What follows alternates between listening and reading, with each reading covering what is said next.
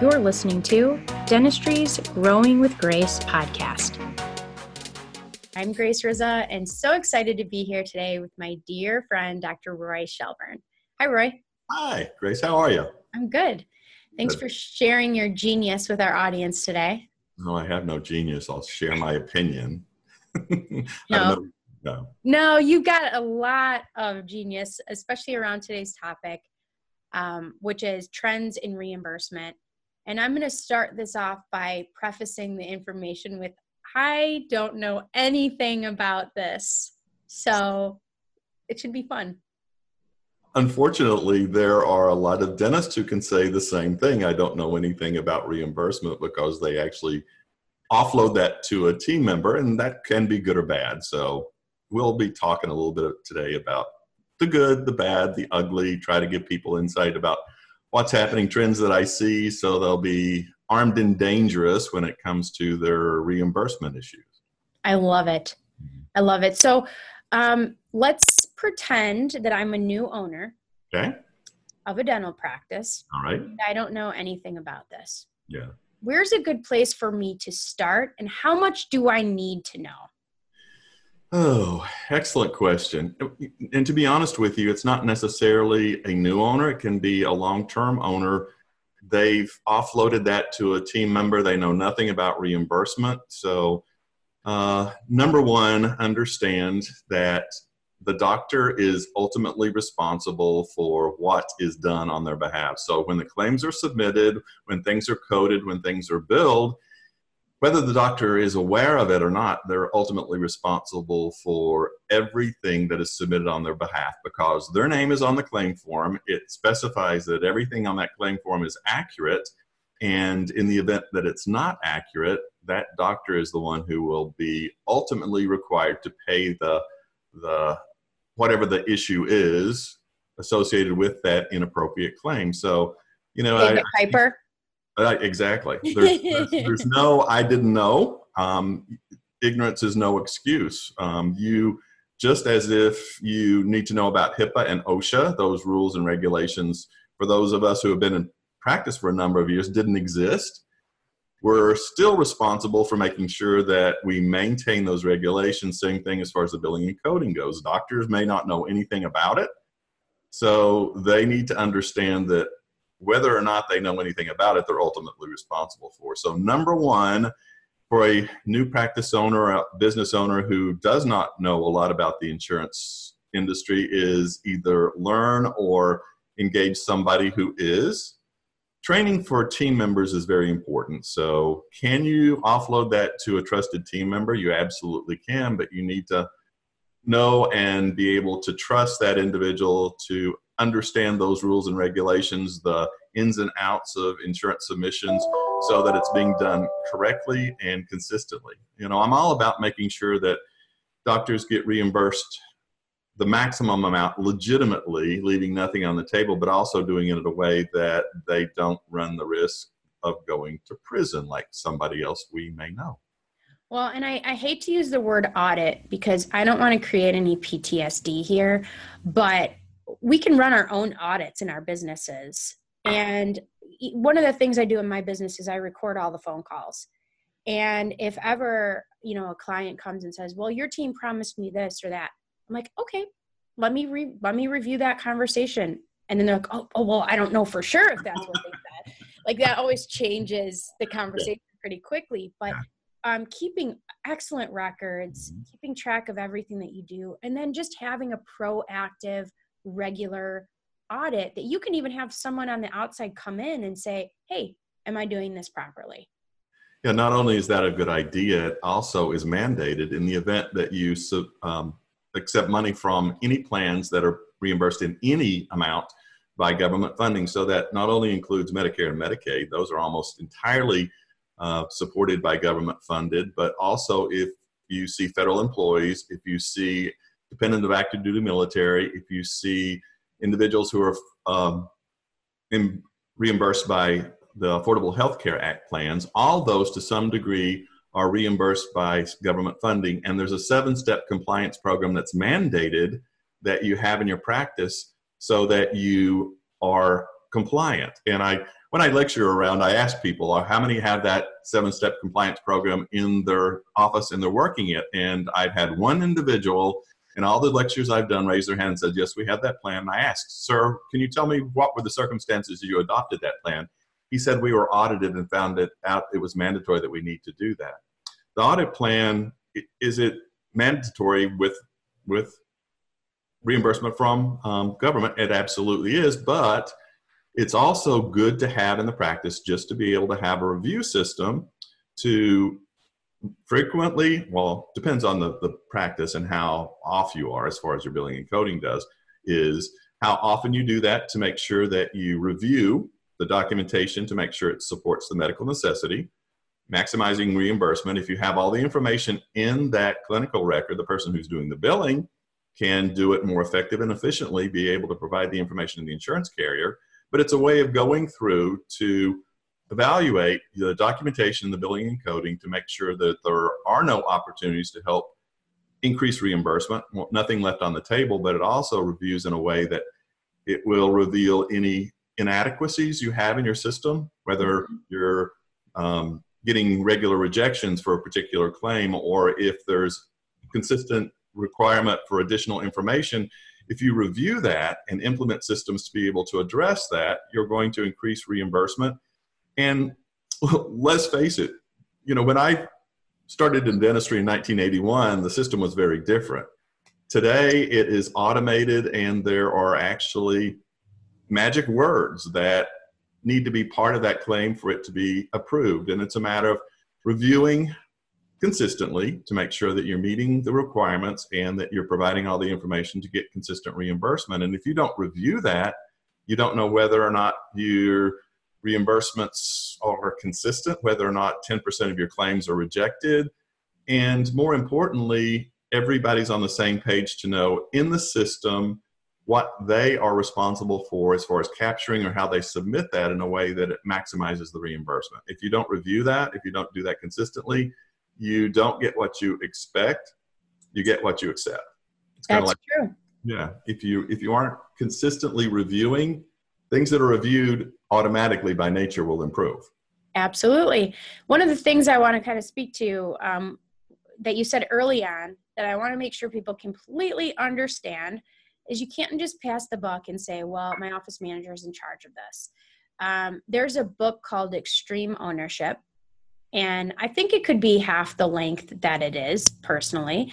Um, but it's a great concept. It's a book I recommend to any business owner to read because anything that goes wrong or awry in your business, even if your employee lied to your face, even if you asked it's all your responsibility 100% your responsibility. So if you're kind of sitting there listening to this going oh no cindy or nancy or so and so they're an expert they've got this handled i'm going to bury my head in the sand like an ostrich you are responsible ultimately and you're you're the person who is going to take the fall if anything does get discovered so one of my acronyms that i use all the time with my team is cya it it stands for cover your you know what and assets. cover your assets. Assets, yeah. And you need documentation and you need a consistent program so that you can sleep at night and you can mm-hmm. feel that, that this is being handled properly. Um, if you haven't heard Dr. Shelburne speak, sign your team up to hear him speak because hearing Roy's story is important and it will help you take a different perspective just in ownership in general. Uh, i see these do you see this in facebook groups? It's it actually makes my like it makes me like want to break out in hives when i see people giving advice on this topic that's totally illegal and totally wrong i i can't even imagine being you and and not just like screaming on Facebook, telling all of these people to just be quiet because they're giving false information. I, I, it, I, don't resist very often. It's one of those things. I, I think I have the responsibility of speaking. Now, it's, it's really kind of interesting when people are absolutely wrong and they suggest that I don't know what I'm talking about. And I'll, I'll message them and I'll say, okay, I understand you may have some concerns about my knowledge, but I send them to where they need to go. And it's kind of like they come back, it's like, oops, sorry. But it, it, it is, you know, you, you think you know what you know, but you, you have to invest the time, the energy, and effort to become an expert at what you're doing. It's not something you can, just because something gets paid, does it mean it's right and proper? No. And a lot of people are getting giving advice how to get paid. If it's done inappropriately, you may get paid, but if you're audited in the event that you're found that you're doing things inappropriate, are you going to send money back? Absolutely. You know, radiographs are a huge issue that insurance companies think is they're being abused. Number one, they need to be medically necessary. Sometimes when I audit, the record will say x-rays are not due. And my hope is when I ask the person who made that document who made that notation, when I ask them, what does it mean uh, the x-rays are not due, they say, well, the doctor's reviewed the patient's history, the risk factors, and has determined at this point the patient would not benefit from the radiographs. When I ask the person the question, what does it mean that x rays are not due? The answer I always get is, well, the insurance is not going to pay for them. So, do you provide work based on whether or not the insurance is going to pay for it? You'll never meet standard of care if you do that. So, number one, they need to be medically necessary. Number two, they need to be clinically acceptable. I see practices who will bill for an x ray because they were taken, but when you look at them, they're cone cut or twisted or there's overlap, they do not meet the requirements. And I asked them, Have you billed for this? Yes, we took the bite wing. This bite wing, does it show anything appropriate that a bite wing should show? Well, well, no, but we took it. That bite wing is a worthless service that you billed for. And if you've done that and been paid for it, you've committed insurance fraud. And their eyes wow. kind of get big. It's kind of like, seriously? Yes. And in fact, for an example, there's a doctor who submitted a claim for a, it was a crown. They had sent a periapical x-ray in, and the periapical they sent in was not a really good one. It didn't meet standard of care. And the doctor who reviewed that looked at the x-ray and said, hmm, I think if they think this is diagnostic, I wonder if we do an audit, what we're going to find. So they audited the practice. They looked at 15 patient records.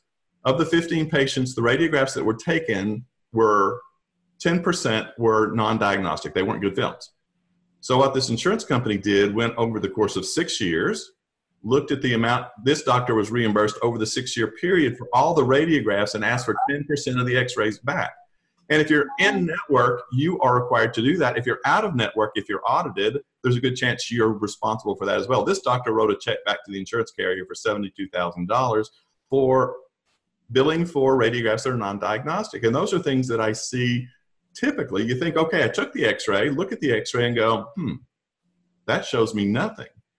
And they'll go, yeah, but I took it. Yeah, but that's a worthless service. So there's there's a doctor somewhere right now going, I don't have time for this. Mm-hmm. I'm just going to cross my fingers and hope it doesn't happen to me. What's a realistic way to implement something in your practice to where you can really like stay on top of this?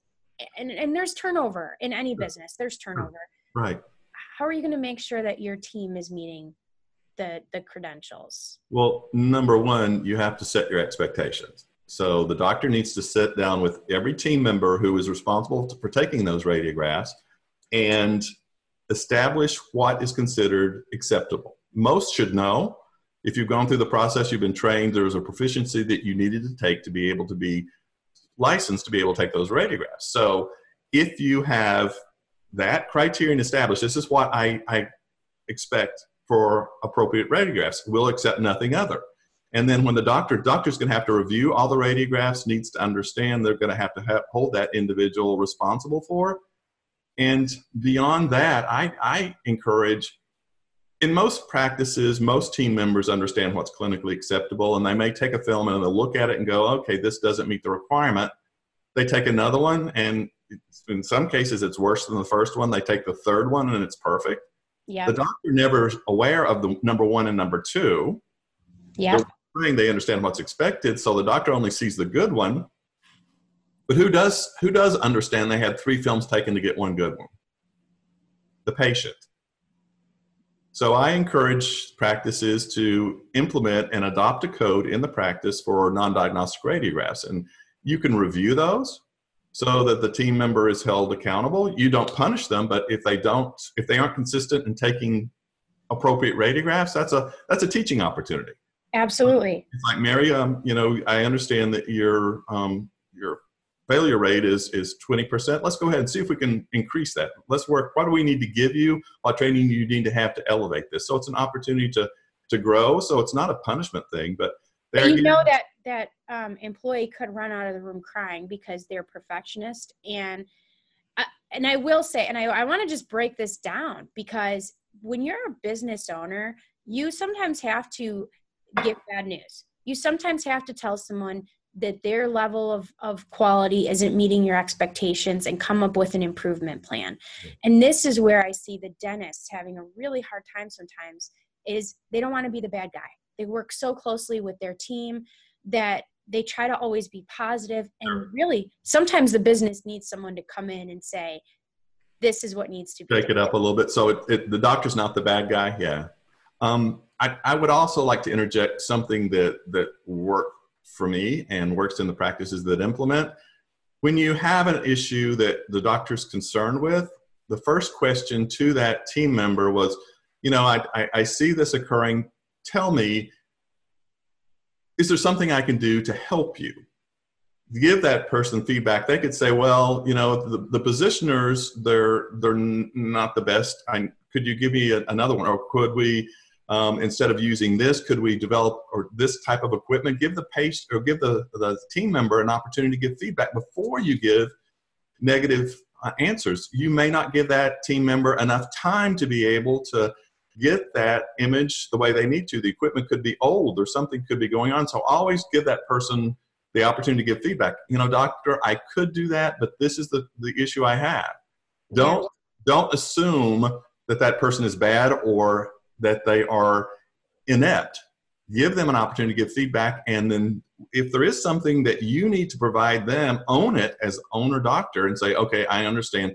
Sorry let's go ahead and see if we can do this or this or this type of positioning system to kind of help you through the process. Thank you for sharing that. We'll be rather than going you can't take the right x-ray you're sometimes you have those conversations and nothing changes and that one person is kind of a little bit defiant, wants to do things their own way, thinks you're wrong. And sometimes you have to get that toxicity out of your practice. You do. Um, I think more doctors are are more apt to have those kind conversations and to say, "What happened here? Is it a time issue? Is it an equipment issue? What happened here?" But then they see, okay, but how come all the other people who take these X-rays, these radiographs, they have no issues, and it's you know then you start to kind of and, and it's when that really hard conversation those difficult conversations that need to be had. I'm going to make it easy for them. Yeah let's do it. If that individual is inept and unable to do that whose butt is on the line? That's doctor that is you. So if you allow that individual to stay in your practice who is not capable to meet the standard and you don't address it first by try to remediate try to give them an opportunity to improve and if they can't do it I'm the first one that says they need to be gone because they're jeopardizing you, your future, your license, and most importantly, your patient's health because you're not providing the treatments. So, do you need to occasionally drop people to the curb? Yeah, drop kick them to the curb. Yeah, unfortunately, it's part of business. It's part of your role. Um, one thing I want to mention, I do this on occasion. This book, Traction by Gino Wickman. Ah, love that. My, my business Bible, yeah. and in the getting the right people in the right seats, they talk about three things. You've got to get it, you've got to want it, and you've got to be capable of it. Mm-hmm. And what we're talking about right now is someone who just maybe isn't capable, or maybe they don't get it, or maybe they don't want it. But any of those three things, um, if you've really tried and, and one of those things isn't, isn't aligning, sometimes you've got to make some changes. You absolutely do. And to be honest with you, as a leader of the team, your team knows exactly who needs to be there and who's not they're just waiting for you to step up as the owner and leader to pull the trigger because everybody knows it needs to be done. Everybody knows, and you know, hire very slowly, be quick to fire. If a person is not able to meet the standards, you've gone through the process, you've tried to train them, give them an opportunity to improve, and they don't or can't, they're jeopardizing everybody being in that yeah. practice. And I think the fear sometimes of the repercussions of letting someone go who's vocal, who's going to be angry, who's going to be upset, who may be vindictive.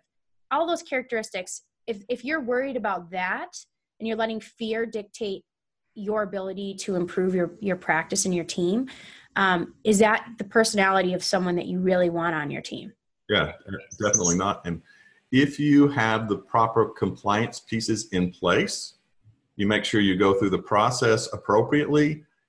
If that individual is vindictive and they're gone, you have everything to be able to protect yourself. So, mm-hmm. number one, doctors make sure everything's being done right because they have no leverage that way.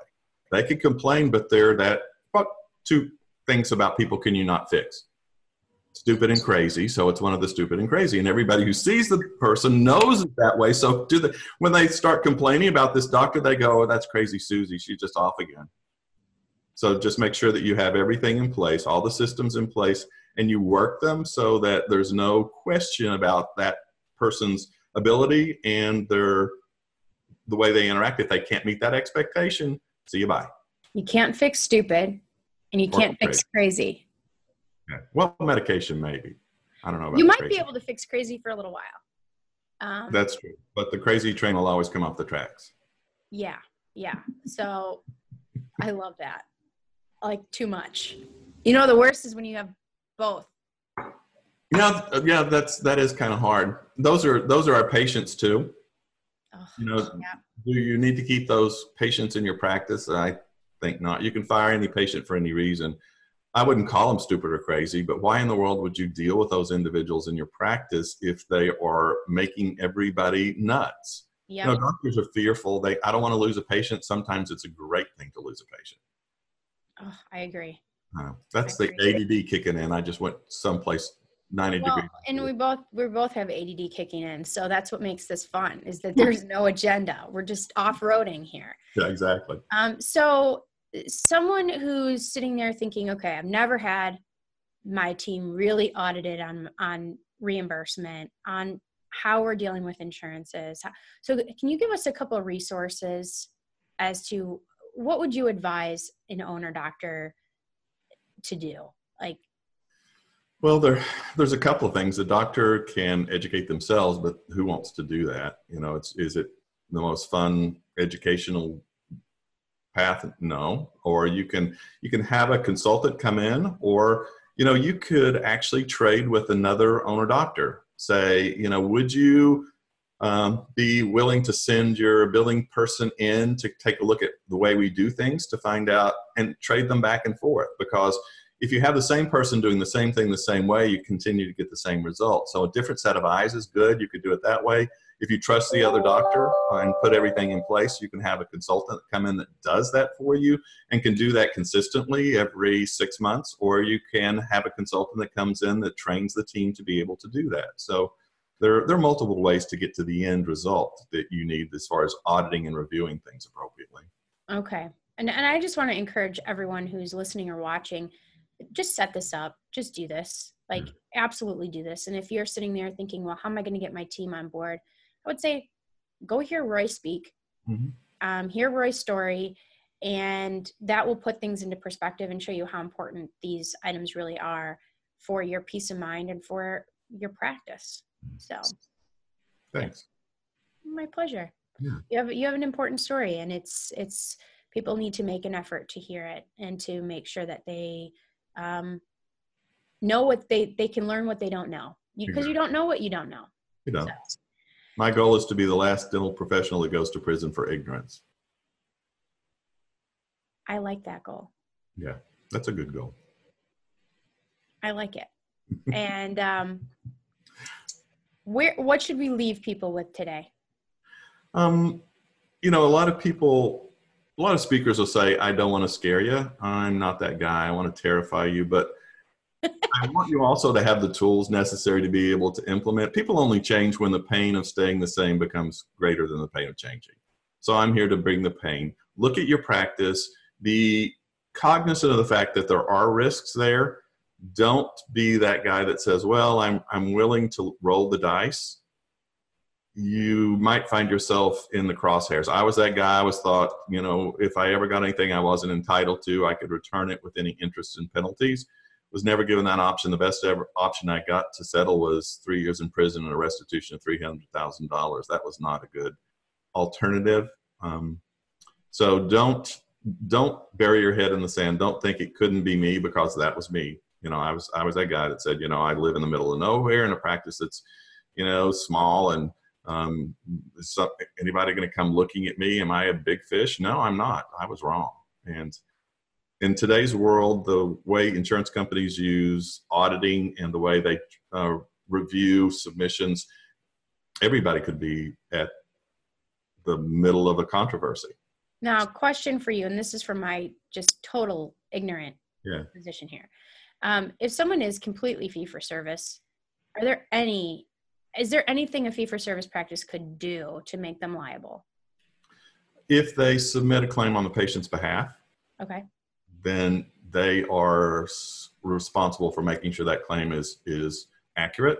If they if they accept no insurance reimbursement at all, if you um, if you treat all the patients the same, so that there's no discrimination, no, there as far as the insurance companies, they're not going to they're not going to come in guns a blazing and take action against. So fee for service, you're immune.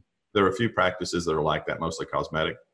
Um, I've I've seen very few that don't submit on behalf of pay. So even fee for service, they typically submit. So there is there some, is liability. There is liability there, and there's some obligation to still know the rules. Um, and and even I've seen people market in a way that says for non-insured patients or putting out special offers that they're not going to honor that makes you liable. It is. You're you're discriminating one group of patients against another. Here you group have insurance, so we're going to treat you this way. Here you don't have insurance, we're going to treat you that way. That is fundamentally discrimination, one group against another. Can there be actions? Absolutely. You have to offer the same to all your patients, otherwise, you're going to be considered discriminatory. Well, that helps me very much. Um, and I think this information is very beneficial for our listeners as well. Roy, anything you want to leave with our viewers and listeners today? I'm want to make myself available if they have questions, concerns, if they want to contact me. Please don't hesitate. A lot of times in an open forum, people don't necessarily want to ask that question. I'm always available by email, or if you want to text me, that's great too. Like I said, my passion is to make sure I'm the last one that goes to prison for things they didn't know. So if there's something I can do, information I can provide, I'm all about that. So don't hesitate to contact me if you know if you have a, a group that you have a study club or uh, a meeting that you feel that you'd benefit from hearing my information. Be happy to be sharing that. So just let me know how I can help. Great, thank you. And for those of you listening um, or viewing, what is your email address? It is Roy Shelburne, R O Y S H E L B U R N E at gmail.com. Well, that's wonderful. Thank you so much, Roy. I appreciate everything. And for those of you who don't know Dr. Shelburne, he's one of the most giving, um, just truly supportive people that that I've had influence my career.